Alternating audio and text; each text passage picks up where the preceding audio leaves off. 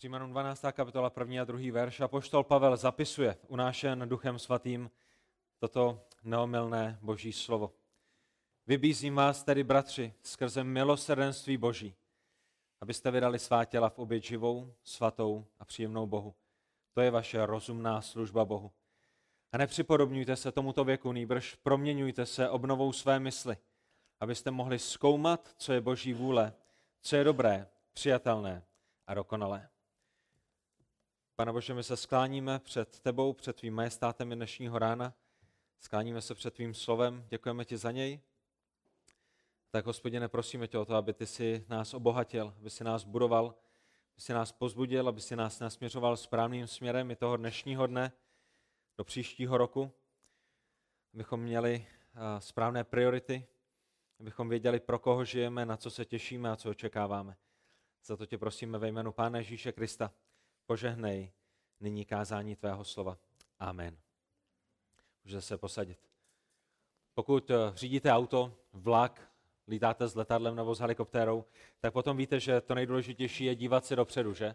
Pravděpodobně jste nikdy nejeli po D1 s tím, že by vedle vás jel šofer, který by se díval jenom do zádu a manželka, která sedí vedle vás, by se dívala vedle do toho auta a strkala by do vás a říkala by, on se dívá jenom do záru, on se dívá jenom do záru, že? Zpětná zrcátka jsou v pořádku, jsme za ně vděčná, ale uvědomujeme si, že na té, naše cest, na té naší cestě, ať už na D1 nebo kdekoliv jinde, my potřebujeme se dívat dopředu a občas je dobré podívat se do záru, kde jsme byli, co jsme prožili, co se odehrálo v záru, čím jsme prošli, jak jsme rostli a, a být pozbuzeni, ale nikdo nejezdí po jedničce s tím, že by se díval pouze do zpětného zrcátka, to vám naprosto garantuji, moc daleko by nedojel. A podobné je to i v našem životě. My jsme v tom vánočním čase se ohlíželi zpět. I ten minulý týden jsme se ohlíželi zpět a vzpomínali jsme na Kristovo narození. Radovali jsme se z toho, že Bůh naplnil svá zaslíbení v tom, že přišel zachránce, vykupitel. Ohlíželi jsme se zpět a vzpomínali jsme na příchod věčně existující druhé osoby Boží trojice, vtělení Božího syna, který žil dokonalý život, zemřel za naše hříchy a byl zkříšen a potom vstoupil zpět do, sebe, eh, zpět do nebe raději. A, a dívali jsme se do toho zpětného zrcátka abychom byli pozbuzeni z toho, co se stalo před dvěma tisíci lety. A právě při Ježíšově na nebe vzetí, určitě si pamatujete, ve skutcích první kapitole 11. verši, andělé oznámili učedníkům, kteří tam stáli a, a hleděli do nebe, tak jak je pán Ježíš, jak byl pán Ježíš vzat před jejich zraky zpět do nebe, tak jim oznámili, že tak, jak Ježíš byl vzat do nebe, že se opět vrátí spolu, vrátí zpět k ním ve skutcích v první kapitole 11. verši my čteme, že anděle řekli muži galilejští, těm, co stáli eh, na tom kopci, co tu stojíte a hledíte do nebe. Tento Ježíš, který byl od vás vzat vzhůru do nebe, přijde právě tak, jak jste ho viděli odcházet do nebe. Eh, Ježíš byl vzat do nebe fyzicky v jeho proměněném těle a bude eh, v tom jeho druhém příchodu, až se navrátí, opět fyzicky sestupovat z nebe. Právě tak, jak jste ho viděli odcházet, tak se vrátí. A tak křesťané eh, tedy nehledí pouze do zpětného zrcátka, ve kterém vidí jesličky v Betlémě a, a nehledíme pouze zpět k děťátku Ježíšovi, který přišel za, uh, zachránit svět, ale hledíme především kupředu k zaslíbenému návratu našeho krále a, a, a přemýšlíme o tom, že Ježíš se vrátí a ve světle tohoto návratu žijeme své každodenní životy, že, že Pán Ježíš se dnešního odpoledne může vrátit. Možná dnes nebude žádný oběd z ponarů, protože možná Pán Ježíš se vrátí. A možná zítra nepojedete kam jste měli v plánu jet, my máme v plánu jet do Brna na úřad, možná tam nepojedeme, protože to jediné, kam pojedeme, bude, bude do nebe a možná se Pán Ježíš zítra ráno vrátí. A Pavel při svém kázání v Aténách mimo jiné oznámil, proč se Ježíš vrátí. Že my nejenom, že víme, že Ježíš se vrátí, ale také víme, proč se vrátí. A ve skutcích 17. kapitole Pavel káže v Aténách a má jedinečné kázání, které je dobrým příkladem i toho, jak my bychom měli kázat. A v 17. kapitole 24. verši káže o tom, že Bůh je stvořitelem, a potom pokračuje v tom, že Bůh je svrchovaným vládcem, 25. verši 17. kapitole mluví o tom, že Bůh je dárcem života, on je ten jediný, který život nepřijal, on je věčně živým, který dává život všemu ostatnímu. V 26. verši Pavel káže o tom, že Bůh je stvořitelem lidstva a ve 28. verši potom ještě, že je všudy přítomným udržovatelem celého vesmíru. A potom ve 30. verši říká, že tento Bůh, tak jak jim eh, atenským eh, Pavel popsal, hospodina věčně živého Boha, říká, že tento Bůh nyní nařizuje, aby všichni a všude činili pokání, aby se odvrátili od svých hříchů. A to platí do našich řad. Pokud je zde dnes ráno někdo, kdo není znovu zrozený, potřebuje vědět, že je stvořen Bohem, že Bůh je vládcem vesmíru a že Bůh přikazuje tomuto člověku, aby se odvrátil od svého hříchu, aby začal následovat Boha namísto toho, aby následoval sám sebe. A v dalším verši potom, ve 31. potom Pavel ukazuje nejenom to, proč mají činit pokání, ale také proč se Ježíš vrátí. Ve 31. verši 17. kapitoly, neboť Bůh ustanovil den, v němž bude spravedlivě soudit obydlený svět. To je ten důvod, proč lidé potřebují činit pokání, proč se potřebují udobřit s Bohem, proč potřebují být usmířeni s Bohem. A to je také ten důvod, proč se Ježíš vrátí. Bůh bude soudit tento svět. A lidé potřebují být usmířeni s Bohem. Neboť Bůh ustanovil den, v němž bude spravedlivě soudit obydlený svět. A všimněte si, že Bůh ustanovil den. Není to o tom, že by Bůh přemýšlel, jestli bude soudit, nebude soudit. Uvidíme, jak se zítra ráno vzbudím. Někteří z nás jsme dnes moc toho nenaspali, že Martine, a tak možná budeme dnes nevrlými a, a možná budeme vyčerpanými a, a možná bychom se dnes rozhodli, že teda budeme soudit, protože jsme se špatně vyspali, ale zítra, když se vyspíme dobře, tak možná soudit nebudeme. Ale to není to, co pán Bůh říká. Boží slovo nám říká, Bůh ustanovil den. Jinými slovy, vytesal datum do jeho kamenného, neměného kalendáře a můžete na to vzít jet. Není možné, aby Bůh nesoudil, není možné, aby Bůh svůj soud zrušil, aby ho posunul nebo aby na něj zapomenul. Všimněte si také charakteru Božího soudu. Bude soudit spravedlivě. Nikdo ho nemůže podplatit, eh, nikdo nemůže přijít a protože se znají s Pánem Bohem a já na bráchu a brácha na mě, eh, tak nemůže uniknout božímu soudu. Bůh bude soudit spravedlivě. Bude soudit podle svého spravedlivého zákona. A někdy si lidé myslí, že nás Bůh bude poměřovat s ostatními lidmi a, na základě toho se tady dostaneme do nebe a to často slycháte od nevěřících lidí, já jsem lepší než někdo jiný, ale boží spravedlivý soud není o tom, dobře Tomáši, zjistíme, jestli si na tom líp než Martin, boží spravedlivý soud je o tom, kdokoliv nedodržel boží dokonalý standard dokonalé svatosti, bude odsouzen. A všimněte si, že Bůh bude soudit svět. Nikdo z těch, kdo nečinili pokání, neunikne. To je ten svět, o kterém zde apoštol Pavel mluví. Zajisté ti, kteří jsou usmířeni s Bohem, v Pánu Ježíši Kristu, ti, kteří činili pokání, ti, kteří eh, těm, kterým z milosti Boží byl dán dar víry a dar pokání a, a jsou usmířeni s Bohem, ti souzeni nebudou, ale, ale svět bude souzen a svět jsou ti, kteří pokání nečinili a jejich trest a soud je naprosto jistý. Bůh ve své milosti dal lidem jasný důkaz. Všimněte si, v 31. verši apoštol Pavel pokračuje, jasný důkaz o tom, že tyto věci jsou skutečnosti a že přijdou a že se odehrajou. My nevíme, kdo vyhraje příští prezidentské volby, nevíme, kdo, kdo bude v příští vládě, ať už v Čechách nebo v Americe, nebo i když v Rusku je to poměrně jasné, že tam je to pan Putin, pan Putin, pan Putin a dokud neumře, tak to pravděpodobně bude pan Putin, ale, ale v jiných zemích nevíme, kdo, kdo bude králem, ale tady, tady jsou věci, které jsou jasné a které jsou důkazem. A v 31. verši my čteme, že Bůh bude soudit skrze muže, kterého k tomu určil a všem o tom poskytl důkaz tím, že jej zkřísil z mrtvých. Pán Bůh dal velice jasný důkaz o tom, že jeho soud se nezadržitelně blíží a dal velice jasný důkaz o tom, že tento soud skutečně přijde. A ten důkaz je v tom, že vzkřísil Ježíše z mrtvých. A tak Ježíšovo vzkříšení není pouze o tom, že je zárukou a jistotou pro nás, pro věřící, že boží hněv byl usmířen, že Ježíšova zástupná oběť byla dokonalá a že již k ní není, co bychom přidali. Že? To, je, to je to, co Ježíšovo vzkříšení znamená pro nás. Bůh už nebude vyžarovat nic od nás, protože Ježíš je vzkřísil a, a ten důvod, proč ho vzkřísil, je, protože jeho oběť byla dostatečná. Už není, co bychom k tomu přidali.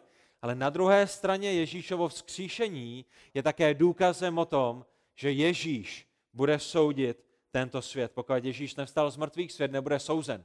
Ale protože Ježíš byl vzkříšen, proto i svět bude souzen a nebude souzen Radkem Kolaříkem, nebude souzen Martinem Tronečkem, nebude souzen Sergejem, nebude souzen nějakou církví, bude souzen pánem církve, pánem tohoto světa, pánem Ježíšem Kristem. A tak Ježíš přišel poprvé, aby zachránil, že je Vánoce. Díváme se zpět do malého zrcátka, co bylo za námi. Ježíš přišel, aby zachránil, Ježíš přišel, aby vykoupil, Ježíš přišel, aby, aby spasil, aby usmířil svět s Bohem Mocem. Ale nyní se díváme dopředu tím sklem, které je před námi. Díváme se na to, co teprve přijde. Ježíš přijde po druhé, aby soudil. A písmo velice jasně mluví o tom, že nikdo neví dne ani hodinu. Nikdo z nás nevíme, jestli to bude ten den nebo tam ten den. Nikdo neví dne ani hodinu. Ty věci ví pouze hospodin. Ale to, co víme, je, jak to bude vypadat. Bůh ve svém slovu velice jasně popisuje, jak to bude vypadat. Ta první věc, která se odehraje na božím kalendáři, je, že Ježíš se nejprve vrátí pro svou církev. O tom mluví první list tesalonickým. A nalistujte si ho spolu se mnou. První list tesalonickým, čtvrtá kapitola, od 13. do 18. verše, kde čteme v prvním listu tesalonickým ve čtvrté kapitole, že Ježíš se nejprve vrátí pro svou církev a to je ta naděje, to je, to je to, v jakém kontextu chceme žít naše životy. Ježíš se pro nás vrátí, Ježíš nás veme zpátky k sobě. Pavel píše tesalonickým, nechceme vás, bratři, nechávat v nevěromosti o těch, kdo zesnuli, abyste se nermoutili, jako ti ostatní, kteří nemají naději. Pavel píše tesalonickým, kteří se nebyli úplně jistí vzkříšením, nebyli si úplně jistí, jestli se Ježíš vrátí nebo se nevrátí a, a říkající, co se stane s těmi, kteří zemřeli a kteří jsou v hrobě, budou vzatí k Pánu Bohu a, a jsou rozrušeni a jsou smutní. A, a Pavel jim říká, my vás nechceme nechávat v nevědomosti o těch, kdo zesnuli, abyste se nermoutili. My chceme, abyste měli radost, abyste věděli, co bude, abyste věděli, co bude s těmi, kteří zemřeli v Kristu, abyste věděli, co bude s vámi, když se Kristus vrátí, abyste nežili jako svět, který nemá naději budoucího skříšení, ale abyste žili jako ti, kteří vědí, co se stane. 14. verš. Jestliže však věříme, že Ježíš zemřel a vstal z mrtvých, tak Bůh také ty, kdo zemřeli skrze Ježíše, přivede s ním. Neboť toto vám říkáme slovem pánovým. My živí, kteří jsme tu ponecháni do příchodu pána. Jistě nepředejdeme ty, kteří zesnuli, protože za zvuku přikazujícího zvolání hlasu archanděla a boží polnice sám pán sestoupí z nebe a mrtví v Kristu vstanou nejdříve. To znamená, pán Ježíš se vrátí a když se vrátí, my nevíme dne, my nevíme hodinu, ale víme, že, že, že přijde polnice, že zatroubí polnice, zaslechneme ten hlas Pán Ježíš sestoupí z nebe v oblacích a mrtví v Kristu stanou nejdříve, budou skříšeni, budou vzati k němu a potom my živí v 17. verši, kteří tu budeme ponecháni. To znamená, ti lidé, kteří jsou v církvi, kteří jsou znovu zrozeni, kteří nezemřeli a, a zažijí ten příchod Pána Ježíše Krista, budeme spolu s nimi uchváceni v oblacích do vzduchu k setkání s Pánem. A tak už navždy budeme s Pánem. Proto se těmito slovy navzájem pozbuzujte. Tady je vaše budoucnost, tady je, co se stane. Tady, jak se pro vás Kristus vrátí. A ta první věc na božím kalendáři je, že Kristus se stoupí, přijde v oblacích a, a veme církev k sobě. Je to v pořádku. Ježíš přijde pro svou nevěstu, Ježíš přijde pro svou církev. Nemusíte se bát, nemusíte se strachovat. A když některý z vašich blízkých v Kristu zemřeli, nyní víte, co se s nimi stane. Pozbuzujte se, těmito slovy. Nezapomněl na nás, jeho vzkříšení a na nebevzetí je zárukou našeho vzkříšení a je také zárukou našeho na nebevzetí. O, jaká naděje. A následně, později, někdy později, se Pán Ježíš vrátí přímo na zem, protože v tom jeho prvním návratu se stoupil pouze v oblacích a, a církev byla vzatá k němu, ale, ale následně, někdy později se Ježíš vrátí přímo na zem aby vykonal svůj nezadržitelný soud, ten, o kterém jsme již mluvili, nad těmi, kteří pohrdli jeho milostí. A o tom píše kniha Zjevení v 19. kapitole od 11. verše. A nalistujte spolu se mnou, ať, ať vidíte ty slova před sebou ve svých biblích. Ve zjevení v 19. kapitole, to je poslední kniha Bible, v 11. verši apoštol Jan, kterému je dáno zjevení o těch věcech, které nastanou a které, které mají být, zapisuje tato slova. I uviděl jsem otevřené nebe a hle, bílý kůň a ten, kdo na něm seděl, se jmenoval věrný a pravý a spravedlivě soudí a bojuje. A to, co my vidíme, ta první věc, kterou vidíme v tomto verši, je, že při jeho návratu, při návratu Pána Ježíše Krista, Pán Ježíš nepřijede na oslátku. Pamatujete na Ježíše před dvěma tisíci lety, jak, jak pokorně míru milovně přijel v ponížení s pokorou na oslátku do Jeruzaléma, jak přišel v pokoře, jak přišel neznámý, jak, jak, jak přišel utiskovaný a, a, a, a chudý a nikdo ho nerozpoznal. To bylo při tom jeho prvním příchodu, ale při tom jeho druhém finálním příchodu přijíždí na bílém koni. Nepřichází v ponížení a nepřichází v míru, přichází jako král, přichází jako vítěz, přichází jako dobyvatel, přijede jako bojovník, který bude ničit a který převezme kontrolu nad touto zemí. A bude soudit ty, kteří nečinili pokání, bude soudit své nepřátele. A ten důvod, proč je v tomto verši nazván věrným, je, protože věrně naplní zaslíbení svého návratu a protože věrně naplní zaslíbení svého soudu. On bude spravedlivě soudit. Ve 12. a 14. verši čteme, jeho oči byly jako plamen ohně a na hlavě měl mnoho diadémů. Má napsané jméno, které nezná nikdo než on sám, je oblečen do pláště zborceného krví a jeho jméno je slovo Boží. A vojska, která jsou v nebi, měla za ním na bílých koních oblečená do bělostného čistého kmentu. A, ta vojska, která jsou zde zmíněna, jsou, jsou složena ze, ze, ze třech malých vojsk, my bychom řekli. Tato nebeská vojska budou složena prvotně z církve, o které mluví zjevení 19. kapitola 8. verš.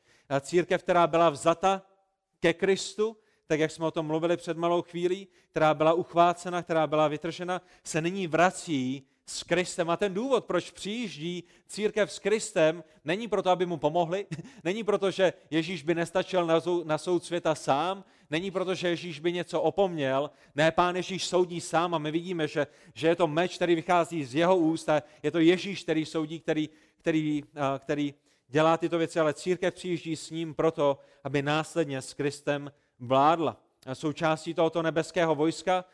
Ty, ty vojska v množném čísle, která jsou v nebi, jsou také svatí z doby utrpení. My víme ze zjevení 7. kapitole 13. verše, že nejenže církev, ale také ti, kteří byli zachráněni a pro svou víru zabiti po vytržení církve v tom čase utrpení. Že, že i v tom momentě, po tom, co církev bude vzata, lidé dál z milosti Boží budou spasení a budou zachráněni, už nejsou součástí novozákonní církve, ale, ale jsou zachráněni. A pokud byli zabiti pro jejich víru a jsou před trůnem božím, a jejich krev byla prolita, i oni se vrátí s Kristem na tuto zem. A Juda 14 říká, že tato vojska nebeská, která se vrátí, Judovi 14, jsou také ty starozákonní svatí. Ti, kteří zemřeli před prvním příchodem Krista. Ti, kteří byli zachráněni a znovu zrození ve starém zákoně, stejně tak, jako jsme zachráněni my v novém zákoně. Oni nebyli zachráněni ze skutku, oni byli zachráněni z víry a byli dětmi Abraháma a věřili, že přijde zachránce, že přijde spasitel, který se narodí a který položí svůj život a věřili, že zástupné oběti zvířecí nejsou dostatečné a že musí přijít někdo, nějaký lepší boží beránek, který je vykoupí a taky starozákonní svatí, kteří byli zachráněni z milosti skrze víru, tak jak hleděli dopředu na příchod Kristův, jsou zachráněni stejně jako my církev, kteří se díváme zpětně na to, že a věříme, že Ježíš v minulosti přišel. To jsou ta vojska, o kterých se zde mluví a oni přijdou, ne aby Ježíšovi pomáhali, ale proto, aby minimálně církev s Kristem následně vládla. V 15. a 16. verši čteme také, z jeho úst vychází veliký ostrý meč, aby jim byl národy. Bude je pás železnou berlou, on bude šlapat lis vína, planoucího hněvu všemohoucího Boha. Na plášti a na svém boku má napsáno, má napsáno jméno král králů a pán pánu.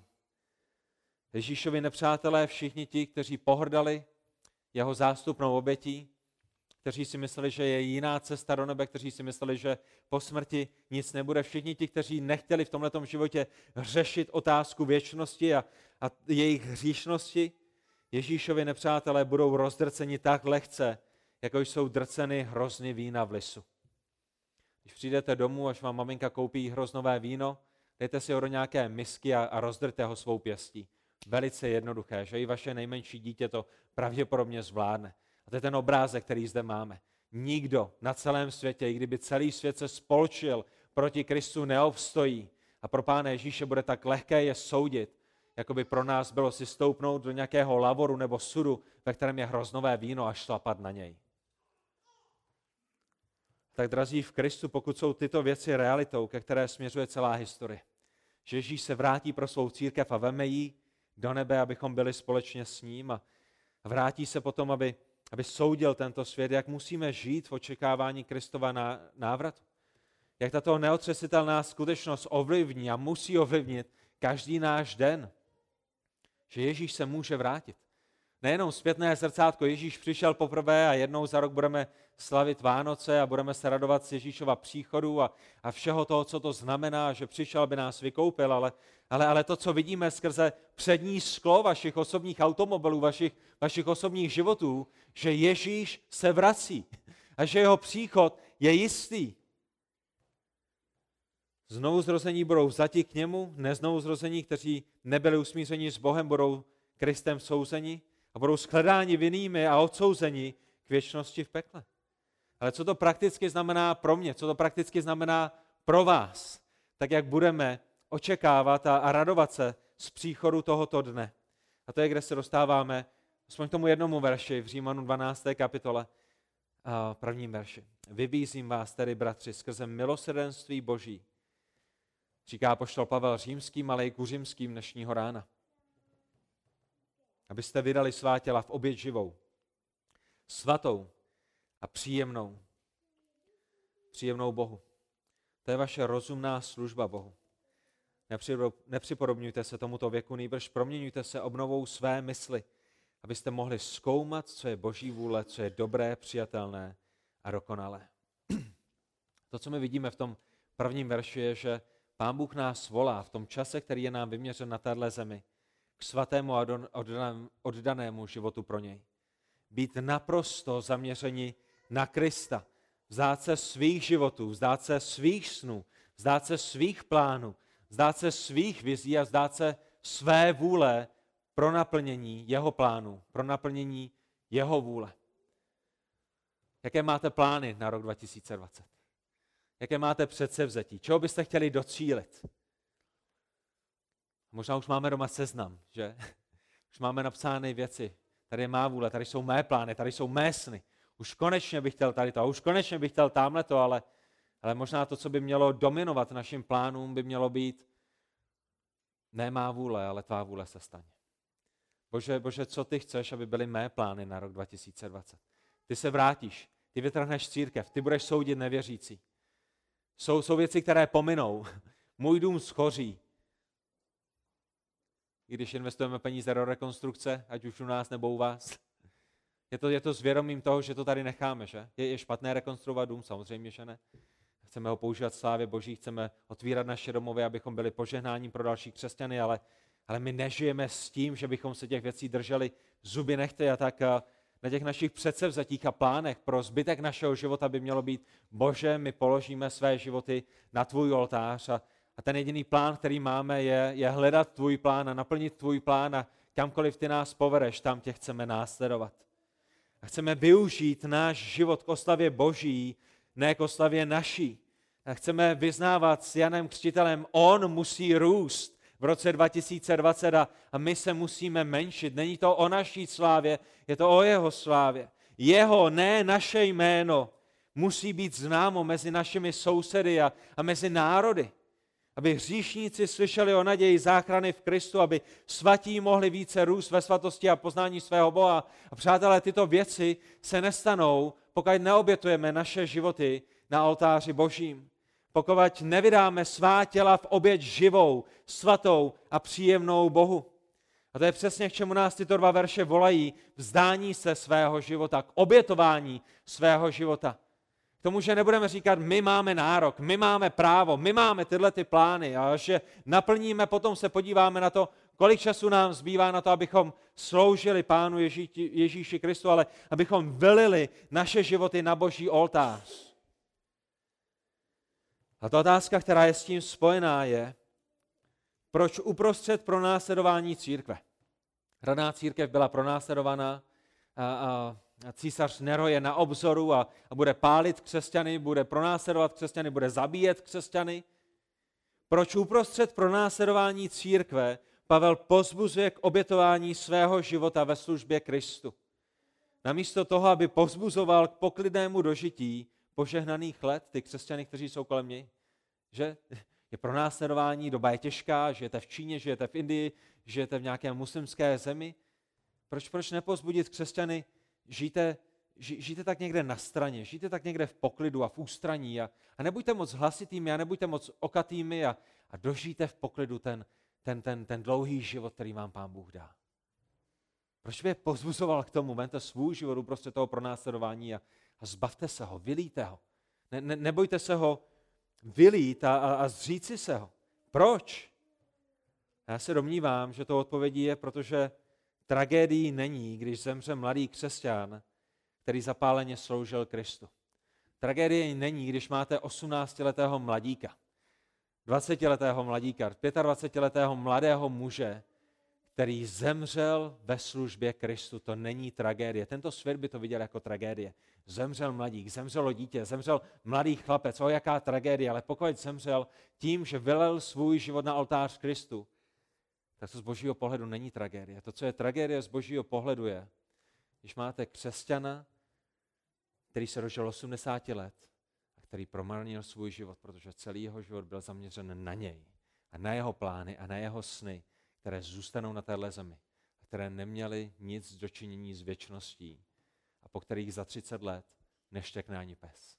To je ta tragédie z božího pohledu. Ne když vylijete své životy, a i kdybyste měli obětovat svůj život až na smrt, jako mladý muž nebo mladá žena, to není tragédie. To mojí touhou, mojí nadějí je, aby nám dnešek pomohl k tomu naše životy nepromarnit.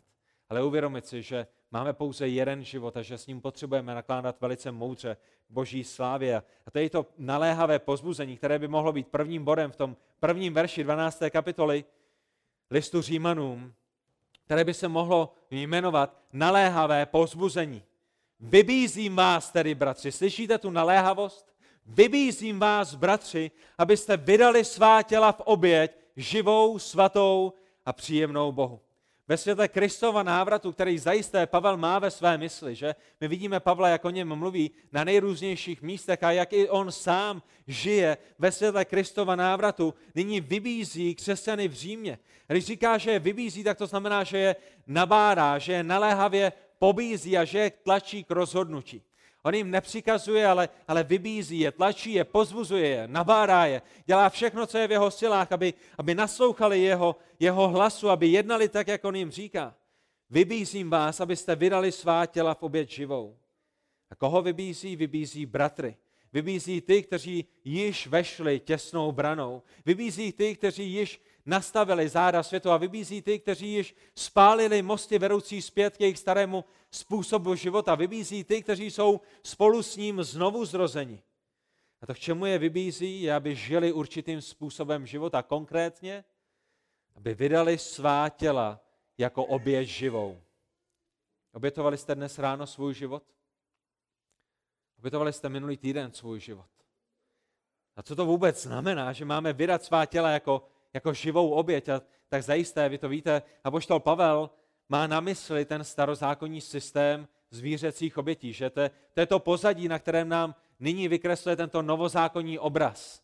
To je to pozadí, se kterým byli srozumění věřící. Ten starozákonní obraz toho, kdy lidé přinášeli zvířecí oběti do chrámu a, a kněží je zabíjeli a potom je pálili na oltáři před božím chrámem a obětovali je Pánu Bohu. To zvíře nemělo svoji vlastní vůli, to zvíře nemělo své vlastní sny, to zvíře bylo obětováno tak, jak Bůh přikázal. A když bylo obětováno takové, jaké mělo být, čisté, neposkvrněné, bezchybné, když bylo obětováno se správným srdcem, které, které volalo Bohu z lásky a, a milovalo Boha a, a s radostí a s pokorou přinášelo tyto oběti, potom tato oběť, která byla spálena, byla libou vůní.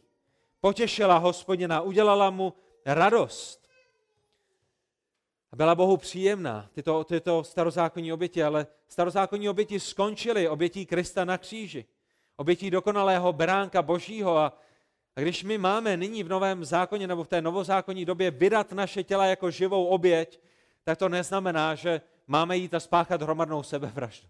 Neznamená to, že bychom měli někde, někde zemřít a, a, a zahubit své tělo, Ale to, co Pavel má na mysli, je, že plně a celé a absolutně oddáme a podřídíme své životy Bohu. To je to, kde náš život má být obětí, ale živou obětí. Každý jeden den. Ne, co je má vůle, ne, co jsou mé sny, ne, co je má vůle, ale Bože, jak tě mohu oslavit v tom, co dělám, v té situaci, do které jsi mě dal, v zaměstnání, ve škole, v práci, mezi spolužáky, na tržišti, doma, mezi sousedy. Pavel říká, vybízím vás, bratři, abyste vydali svá těla. A když mluví o tom tělo, tak, eh, tak to tělo znamená všechno, kým jsme a všechno, všechno, co máme. Musí být naprosto dáno Kristu, naše mysl, o čem přemýšlíme, naše sny a myšlenky, naše oči, na co hledíme, naše uči, uši, co posloucháme, naše ústa, co říkáme a s jakým motivem to říkáme, naše ruce, co děláme a na čem pracujeme, naše nohy, míněno za čím běžíme, musí být podřízeno Kristu. A ta hlavní otázka, kterou se můžeme ptát, musíme ptát každý den je, Bože, jak dnes mohu vydat své tělo a svůj život v oběť živou jak mohu žít ži- svatě, jak mohu naplnit přikázání, která ty jsi dal, ne proto, abych si zasloužil spasení, ale protože jsem zachráněn. Kde a jak tebe mohu milovat celou svou myslí a celou svou silou? Kde mohu milovat svého bližního, tak abych, když mu budu kázat evangelium, nebo když je to bratr v Kristu, abych mu ukázal i na svém životě tu tvou nádhernou lásku. Neustále a pořád, aby můj život byl obětí Boží a službou Bohu čistou, neposkvrněnou a, a naprosto svatou. To je to, co znamená, to, co říká poštol Pavel, když mluví o tom, že naše tělo má být velito. Viděli jste, že ve starém zákoně je jeden varovný příklad, když přijde na oběti. Je to u proroka Malachiáše, to je poslední starozákonní kniha. Po Malachiášovi přišlo 400 let božího mlčení, až dokud nepřišel poslední starozákonní prorok, Jan Křtitel, který oznámil příchod Pána Ježíše Krista. Malachiáš hned v první kapitole mluví o varovném příkladu. O, on to není příklad, ona je to realita, ale, ale pro nás je to příklad. A to, co se jedná v Malachiášovi první kapitole, je, že kněží přinášeli oběti, ale přinášeli to nejhorší, co měli. A já chci vykreslit tenhle ten obraz z Malachiáše, proto abychom si uvědomili a přemýšleli o tom, k jaké oběti Bůh volá nás. Protože i my v novozákonní době jako křesťané jsme někdy pokoušeni k tomu, abychom jednali stejně jako kněží u Malachiáše. A Bůh před tím varuje a varuje před tím velice silně. Bohu nejde o naše zbytky, Bohu nejde o náš přebytek, Bohu jde o náš celý život a o to nejlepší v našem životě. Všimněte si v první kapitole Malachiáše, kněží přinášeli oběti, přinášeli to nejhorší, co měli a Bůh se jich ptá, v šestém verši. Jestliže jsem otec, kde je úcta ke mně? Proč jim to Bůh říká? Protože ho nazývají otcem, ale vůbec tak nežijí. Vy mě nazýváte otcem, kde je vaše úcta? Jestliže jsem pán, kde je potom bázeň přede mnou?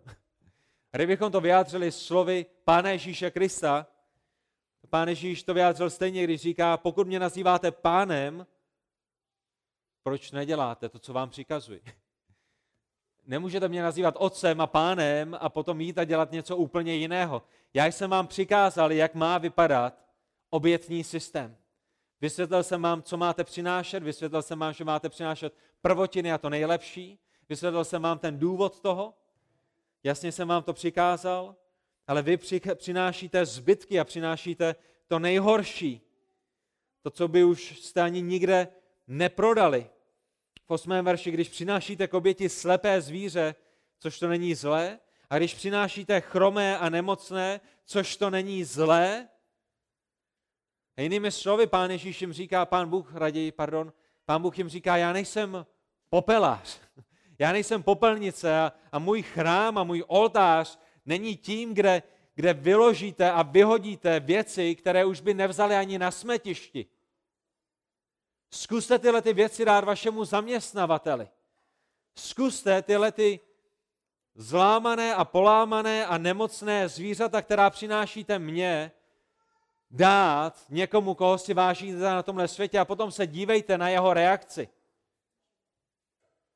Jen to přines svému místodržiteli, zdali pak si tě oblíbí, zdali pak tě milostivě přijme. A vy si myslíte, že tyto oběti můžete přinášet mně, Bohu, hospodinu?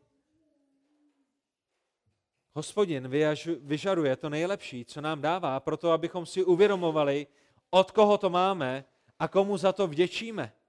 Proto, abychom se spoléhali na něj. Bože, tady je to nejlepší, co ty jsi mi dal. Já se chci spoléhat na tebe. Já chci oslavovat tebe ze všech těch věcí, které jsi mi dala. A já vím, že to, co mám, je jenom z tvé milosti. A nechci ti přinášet zbytky, které by nebyly dobré ani pro našeho zaměstnavatele, natož pro hospodina. Tak jediný možný způsob, jak žít život, který je příjemný a který je přijatelný Bohu, je, když jste plně oddáni a podřízení Kristu ve všech oblastech vašeho života. Když děláte to, co máte dělat, tak nejlépe, jak to dovedete, s tím nejnádhernějším motivem, a to je udělat hospodinu radost z lásky vůči našemu Bohu. A Bůh je v našem životě. Vyžaduje naše celé životy a vyžaduje to nejlepší. A my jako křesťani nejsme voláni k tomu, abychom Bohu dávali naše zbytky, nebo to, co už se nám nehodí, nebo to, co už by nežral ani pes.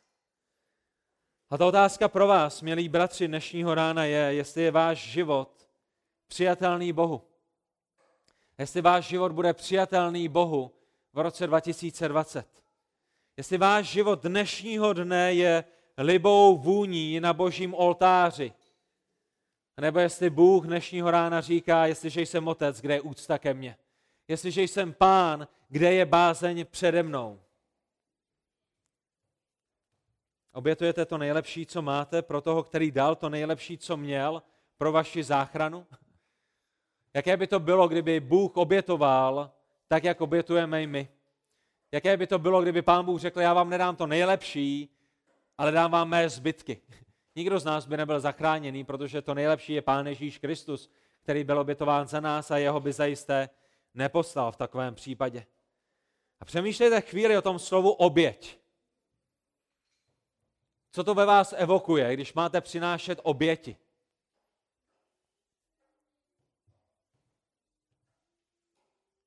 Něco ceného? Něco vzácného. Nenutně něco drahého, protože to, jestli je to drahé, bude jiné u kolaříků a jiné u sponarů a jiné u Němců, ale něco vzácného, něco ceného. Oběť samozřejmě neevo, neevokuje zbytek nebo přebytek, že? To není oběť přinést zbytek nebo přebytek. To je vyčúranost. To je vlk se nažral a koza zůstala celá. To je můžu si pořád svým, žít svým životem a mít pocit, že sloužím Pánu Bohu. Dá se nazývat křesťanem. Oběť je něco ceného a něco vzácného. A přátelé, zatímco na mnoha místech po světě křesťané přinášejí veliké oběti, i dnešního rána to je naprosto bez zesporu. Křesťané v Nigérii zabíjeni, možná jste o tom slyšeli v minulých týdnech. Každý třetí křesťan v Ázii prochází velkým, těžkým, brutálním pronásledováním. Každých pět minut v 21. století zemře na této planetě křesťan pro svou víru. Nikdo by nepochyboval o tom, že to jsou velké oběti, které oni přináší, že? A zatímco na mnoha místech, ať už je to Indie, Čína, Myanmar, Větnam, Budham, Indonésie nebo Malajzie, křesťané přináší tu nejvyšší oběť, která je možná přinést na tomto světě, a to je položit svůj život za Pána Ježíše Krista. Na jiných místech křesťané nepřinášejí ani oběť toho, aby pravidelně uctívali s bratřími.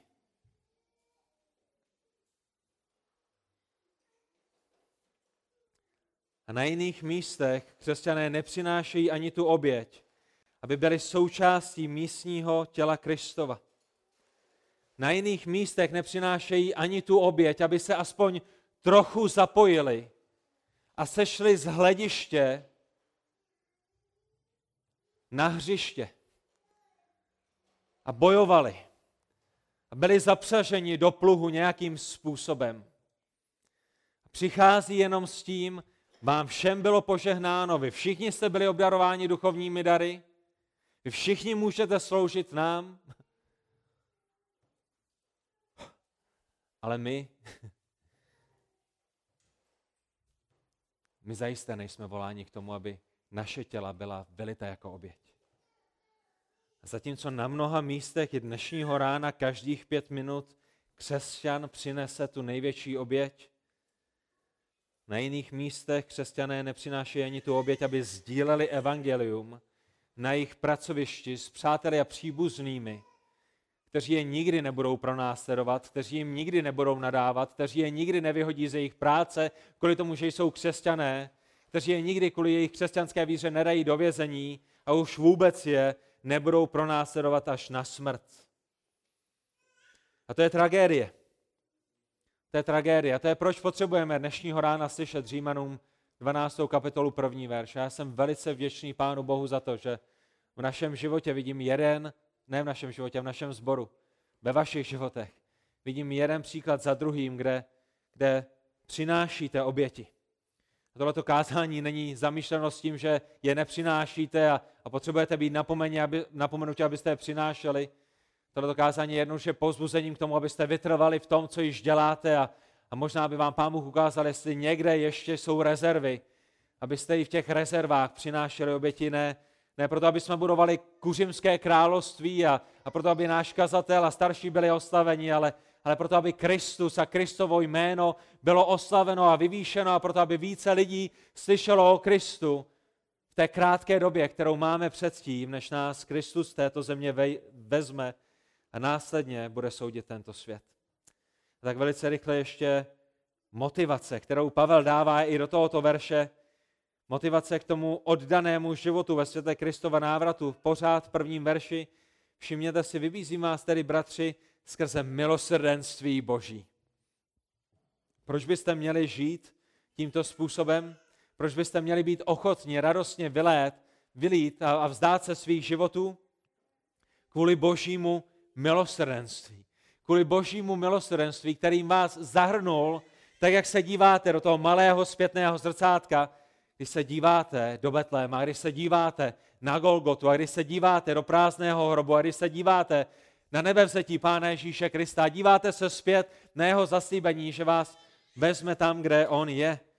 Když přemýšlíte o jeho milosrdenství v tom, z jaké špíny a z jakého hříchu vás zachránil, jak vás adoptoval do své rodiny, jak vás zahrnul milostí, kterou jste si nezasloužili, jak vás obdařil všemi dary milosti a jak vám požehnal ve všech nebeských věcech. Ale to boží milosrdenství ne, nekončí pouze v tom, co pán Bůh pro nás udělal v minulosti.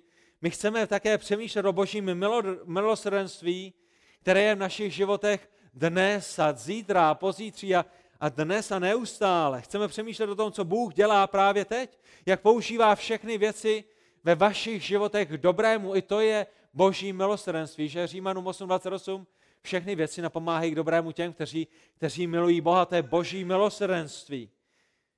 Abychom byli jako Ježíš, abychom rostli ve víře lásce a trpělivosti a svatosti. Je to boží milosrdenství, když nás udržuje a posiluje a neopouští. Je to boží milosrdenství v tom, že on dokončí to dobré dílo, které sám započal v našich životech. A to je nenahraditelná motivace k tomu, abychom vylili naše životy.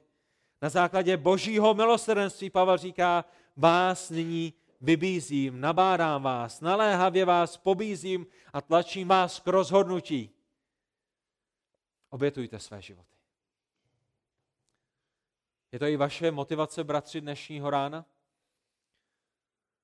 Pro svatý a oddaný život ve světé Kristova návratu? Jakákoliv jiná motivace není dostatečná. Jakákoliv jiná motivace vás nedostane dostatečně daleko. Jakákoliv jiná motivace vás povede pouze k zákonnictví. Ale motivace toho, že Kristus mě vykoupil a že již mu plně patřím a že pro své spasení nemohu udělat vůbec nic a ke svému spasení nemohu přidat žádný skutek. Ta jistota toho, že on má můj život pevně ve svých rukou a že ať se děje cokoliv, nikdo mě nevytrhne z jeho rukou. Je jedinečnou motivací k tomu ztratit svůj život, protože vím, co mě čeká po smrti. A poštol Pavel říká, žít je pro mne zisk, žít je pro mne Kristus a zemřít je pro mne zisk. Zemřít není ztrátou, přijít o svůj život není ztrátou. A Pavel ve třetím bodě dokresluje celý obraz tím, že ukazuje na smysluplnost takového života. Že se možná někdo zeptá, je, je, je smysluplné, Pavle, díky za to, k čemu mě vybízíš, Pavle, díky za tu motivaci, kterou mi dáváš, ale, ale je to smysluplné. Je to moudré žít takovýmto způsobem, protože naposledy, když jsem poslouchal zprávy a poslouchal jsem nejrůznější lidi ve světě a ty, ty nejmoudřejší lidi ve světě, tak mě všichni říkali, že to nejnádhernější a nejmoudřejší je, abych poklidně dožil svůj život na téhle zemi, abych měl krásný důchod, na který už si 30 let spořím. Je to smysluplné, Pavle. Je to moudré, je to rozumné? A poštol Pavel odpovídá a říká, když vyprázdníte svůj život ve službě Bohu, když se vzdáte svého života, když ho vylijete na oltář, to je vaše rozumná služba Bohu. A to slovo rozumná v řečtině je logikos. A vy víte, co to znamená? Co nám to zní i v češtině? Je to vaše logická služba. Takovéto žití, vydání se Bohu, obětování svého života na oltáři je rozumné, je racionální, je odůvodněné. A Jim Elliot, slavný misionář, eh, neméně slavné manželky Elizabeth Elliotové, která již je také u pána, si do svého deníku zapsal tu známou frázi, kterou znají lidé po celém světě. Člověk, který se vzdá toho, co si nemůže udržet, proto aby získal to, o co nemůže nikdy přijít, není bláznem. Člověk, který přichází o věci, které si nemůže udržet, žije rozumně, žije rozumnou službou Boží.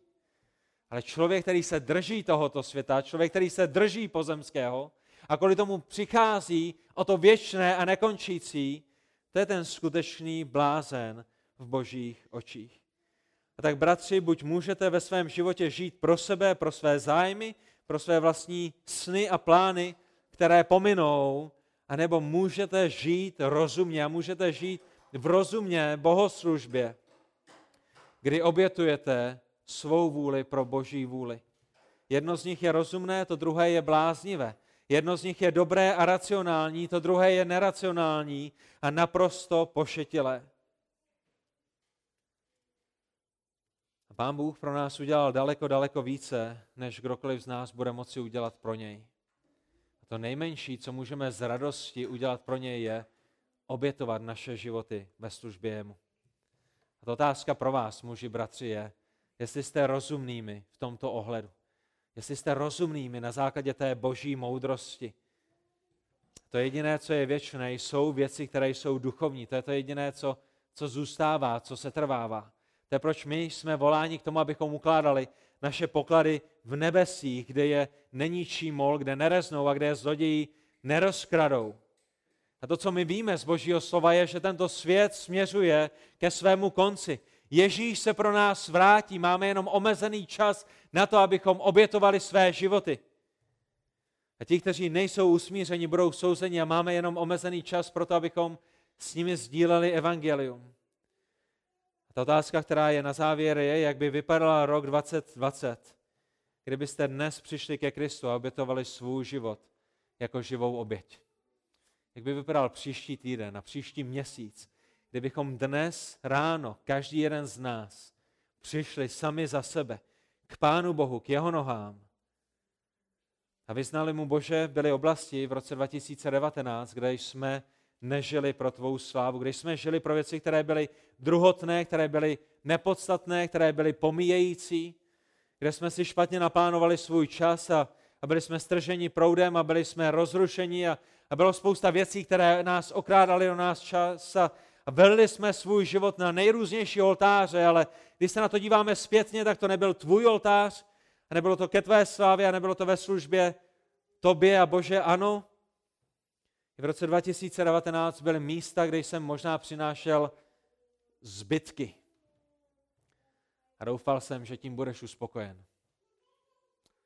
Bože, pomož mi, abych v roce 2020 měl novou touhu, měl novou lásku pro tebe, abych viděl rok 2020 jako rok, kdy ty se možná vrátíš.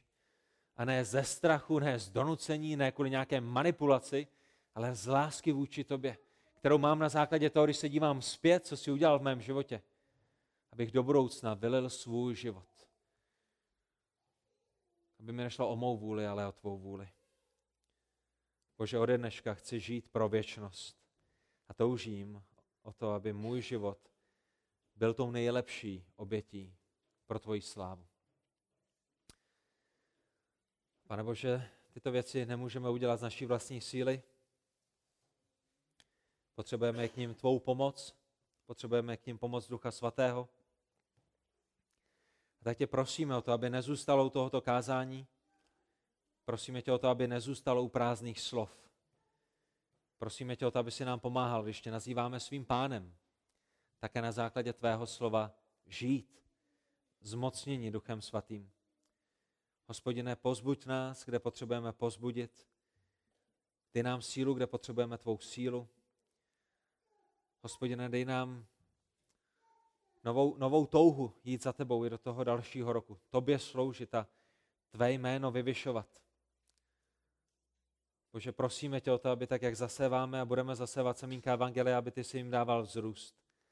Prosíme tě, hospodine, o to, aby si nás proměňoval do podoby Pána Ježíše Krista. Prosíme tě o to, aby to byly věci tvého království, přes které nejede vlak a které, které jsou neotřesitelné a, a se kterými nebudeme dělat kompromis. Namísto toho, abychom obětovali tvé království a věci věčnosti na oltářích pomíjejících věcí, ať už zábavy, nebo práce, nebo kariéry. Dej nám moudrost žít život v rovnováze, tak aby jsme byli dobrými zaměstnanci a dobrými studenty a dobrým světlem tam, kde jsme, využít ty místa, která si nám dal ke tvé slávě a ve všech těchto věcech přinášet naše těla jako živou oběť tobě. Za to tě prosíme ve jménu našeho drahého spasitele, Pána Ježíše Krista. Amen.